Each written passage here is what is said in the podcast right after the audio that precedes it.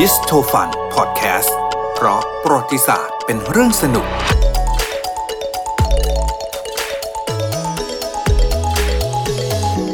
อ่าวันนี้เราจะมาพูดกันเรื่องสาธารณรัฐกล้วยค่ะ พอ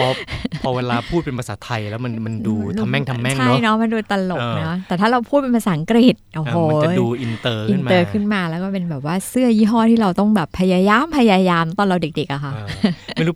ตอนนี้ยังมีอยู่ไหมไม่เห็นแล้วว่าเมื่เมื่ออก่ก่ออนนมีมีช็อปด้วยนะ เมื่อก่อนมันอยู่ในอยู่ในช็อปในสยามใช่ใช่ แล้วเราก็ต้องไปเดินวนเวียนวนเวียนอยู่บานาน่าริพับลิกถูกต้องนะฮะค่ะอะโอวันนี้เคคุณเจี๊ยบว่าไงฮะ กลับมาพูดเรื่องนี้เพราะอะไรใช่ไหมครับเมื่อก่อนไม่ไม่เคยรู้นะจะจะบอกว่าจะก็ไม่เคยรู้มาก่อนว่ามันมีที่มาแบบนี้อืมเออก็เลยเคยสงสัยว่าทำไมต้องตั้งชื่อเสื้อยี่ห้อนี้ด้วยแบบนี้ด้วยครับคือเมื่อประมาณแบบช่วงที่เลือกตั้งอะค่ะตอนตอนเลือกตั้งแบบเอ่อประธานาธิบดีสหรัฐเมื่อเมื่อเมื่อสองสามปีที่ผ่านมาเนาะอืมอ่า คือคุณโดนัลด์ทรัมป์อะค่ะ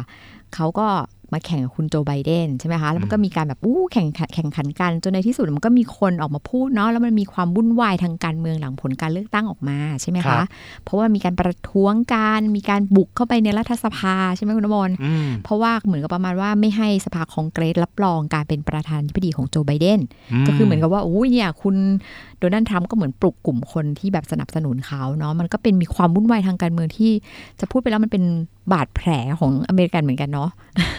เพราะเราก็ไม่เชื่อว่าเราจะเจอสภาพนี้ในยุคนี้ แล้วเขาเป็นต้นแบบประชาธิปไตยใช่ไหมคะ เราก็ตกใจนะว่ามันเออเกิดแบบนั้นขึ้นเพราะว่า มีคนมันล้อมเรารัฐมีคสวามรู้สึกภาว่าตลกอะเอเราอปก็ระเทไม่ศเขาคิดพัฒนาไปในใช่ทางด้านของความคิดทางด้านการมีส่วนร่วมทางการเมืองของประชาชนยอมรับผลการเลือกตั้งเอออ่าเหมือนว่าแบบถ้าเกิดมันออกมายังไงก็ต้องเป็นแบบนั้น แต่พอมันเกิดแบบนี้ประท้วงกันก็แบบทุกคนก็งงเฮ้ยมันเกิดอะไรขึ้น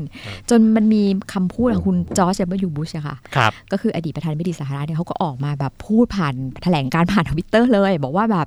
เฮ้ยมันเป็นการประท้วงผลการเลือกตั้งแบบเดียวกับที่เกิดในสาธารณรัฐกล้วยอืมันไม่ใช่วิธีการทางสาธารณรัฐประชาธิปไตยแบบที่เราควรจะเป็นน่ะเออเออเพราะเขาพูดขึ้นมาแบบเนี้ยคุณน้ำมนต์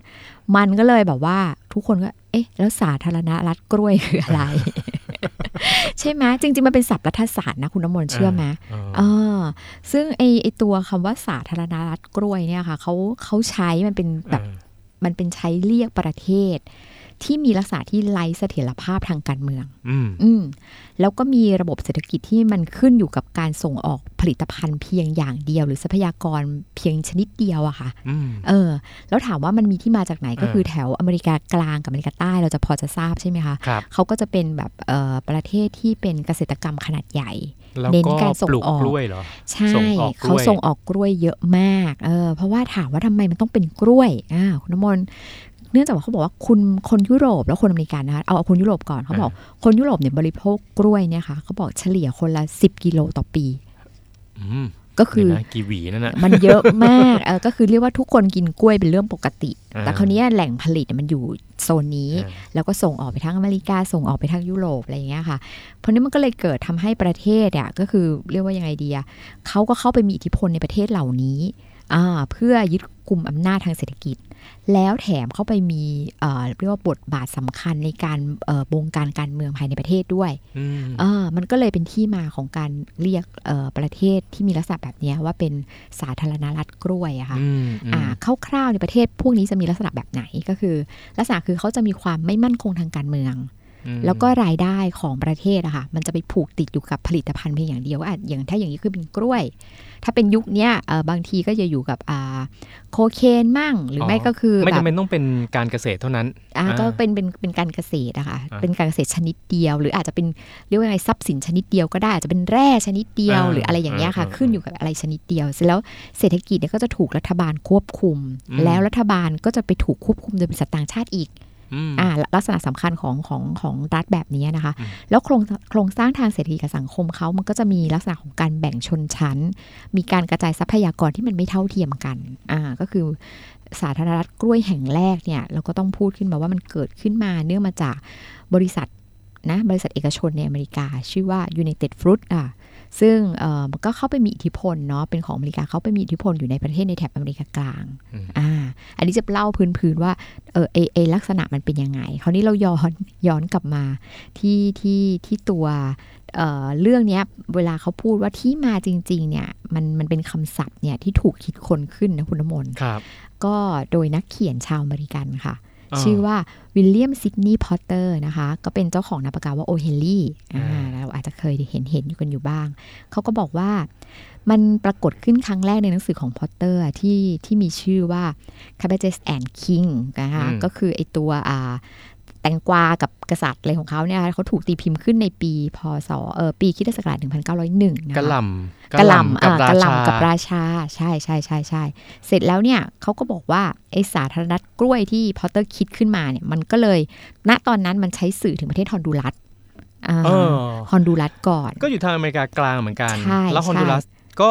น่าจะเป็นประเทศที่ส่งออกกล้วยเหมือนกันใช่ไหมใช่ใช่ถูกต้องค่ะ มันก็คือเหมือนกับว่าเขาก็แล้วบอกว่ามันมันเกิดการสมคบคิดกันระหว่างรัฐกับการผูกขาดทางเศรษฐกิจอะเออเออ แล้วคราวนี้ถามว่า ช่วงนั้นในยฮอนดูรัสเขาก็จะถูกครอบงำอย่างที่เมื่อกี้จะเล่าไปคร่าวๆว่ากับบริษัทค้าผลไม้ของอเมริกาค่ะ ชื่อว่า United Fruit Company อืมเขาก็จะเป็นบริษัทค้าผลไม้ขนาดใหญ่ของสหรัฐในขณะนั้น เข้าไปลงทุนอยู่ที่นั่นอืมแล้วก็ครอบงำไม่เฉพาะในฮอนดูรัสนะคะครอบงำในหลาย ๆ ประเทศในภูมิภาคอเมริกากลางเลยอืมอืมเออแต่ก็อย่างที่บอกอะมันเป็นประเทศเขาพึ่งพา ผลไม้อย่างเดียวในการส่งออกอ่าอ่าก็คือกล้วยนี่แหละใช่ไหมคะ เพราะฉะนั้นคำว่าสาธารณรัฐกล้วยก็เลยถูกนำมาใช้สื่อความหมายถึงประเทศฮอนดูเดี๋ยวรันั้นสแสดงว่ายูนเต็ดฟรุตเข้าไปเนี่ย ก็คือโอเคมีมีอำนาจทางด้านเศรษฐกิจด้วย ใช่ เพราะว่าฮอนดูรัสส่งออกกล้วยเป็นหลัก ถูกต้องใช่ไหมค่ะแสดงว่าเขาแล้วรวมไปถึงแทรกแซงทางด้านการเมืองด้วยไหม ใช่ใช่ใช่ก็คือลักษณะสำคัญของของสาธารณรัฐกล้วยที่พูดก็คือว่า คือ เออเอกชนที่เข้าไปครอบงำเนี่ย คือมันไม่ได้ครอบงำในสักของเอกชนนะ มันมีเบื้องหลังทางการเมืองที่คือพิหนุนฝ่ายเผด็จการในประเทศนั้นๆอ่าอืมมมเพื่อที่จะยึดกลุ่มเศรษฐกิจให้อยู่ในมือตัวเองเต็มที่อืมแล้วท้ายที่สุดอะเขาบอกว่ามันมันแบบว่าในทางพฤตินัยเลยบางทีมันคือกลายเป็นควบคุมเศรษฐกิจของประเทศนั้นเลยอืม เสมือนกลายเป็นเหมือนเจ้าของประเทศอะแต่อยู่ซ้อนไปกับตัวรัฐบาลเผด็จการของประเทศนั้นๆอ่างั้นสรุปว่าคำว่าสาธารณรัฐกล้วยค่ะ ก็ไม่ได้ใช้กับฮอนดูรัสอย่างเดียวเนอะถูกแล้วก็ไม่ได้ต้องเป็นประเทศใดประเทศหนึ่งแต่เอามาใช้ใช่ในปัจจุบันก็ยังก็เป็นยังไปได้ถ้าหากว่าประเทศไหนเข้าข่ายอยู่ในใช่ลักษณะแบบนั้นใช่ไหมถูกฮะต้องค่ะถูกต้องซึ่งมันเคยมีกล่าวเอ้ยมันจะบอกว่ากล่าวนะ บางคนก็จะพูดถึงเรื่องสาธารณรัฐกล้วยขึ้นมาอีกครั้งหนึ่งอะนอกจากอ่าไอ การเลือกตั้งประธานาธิบดีครั้งนี้คือคือการที่ประเทศจีนนะคะอืมเข้ามาปลูกกล้วยในภูมิภาคอ่าภูมิภาคบ้านเราอ่าเยอะๆอ่าอะลาวพม่าไทยอ่าอะไรอย่างเงี้ยเขาก็บอกเฮ้ยระวังมันจะเป็นประเด็นแบบแบบสาธารณรัฐกล้วยในยุคนู้นอ่าเหมือนกันและอะไรกล้วยขอเงี้งแท้ด้วยนะกล้วยของจริงๆแท้กล้วยเอจอริงๆเพราะเขาก็มาปลูกกล้วยขายเพราะว่าสมัยนี้เราก็ต้องยอมรับว่า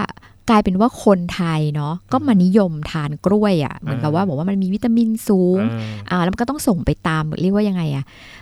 เอ่อ ร้านสะดวกซื้อทั่วประเทศอะซึ่งพอมันมีความต้องการปริมาณที่เยอะขึ้นมันไม่เหมือนเมื่อก่อนเราก็ไปซื้อในตลาดนิดหน่อยใช่ไหมอืมกินกล้วยน้ำว้าเดี๋ยวนี้ไม่ได้ต้องกินแหละไรกินกล้วยหอต้องมกล้วยหอมอ่าลูกโตๆด้วยนะกล้วยหอมทองด้วยนะใช่กล้วยหอมทอง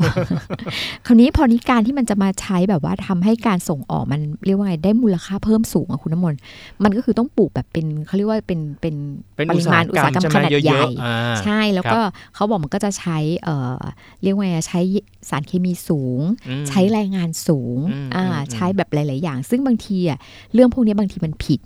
มันผิดเนื่องจากว่าสมมติปริมาณเอ่อสารเคมีเยอะเกินไปก็จะผิดใช่ไหมคะ เพราะฉะนั้นการที่มันจะสามารถจะหลุดพ้นอะไรหลายอย่าง มันก็ทำให้ประเทศหรือเรียกว่าไงประเทศที่มาสนับสนุนทุน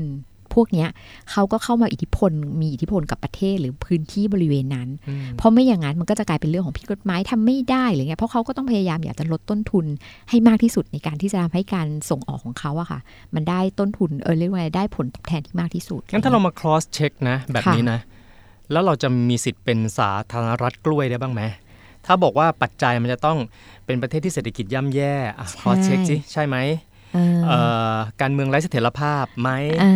อะมีทุนต่างชาติเข้ามาอะอันนี้ใช่แล้ว ถ้าถ้าเรามันมองตัวเราวันนี้จะว่าเรายังอาจจะยัง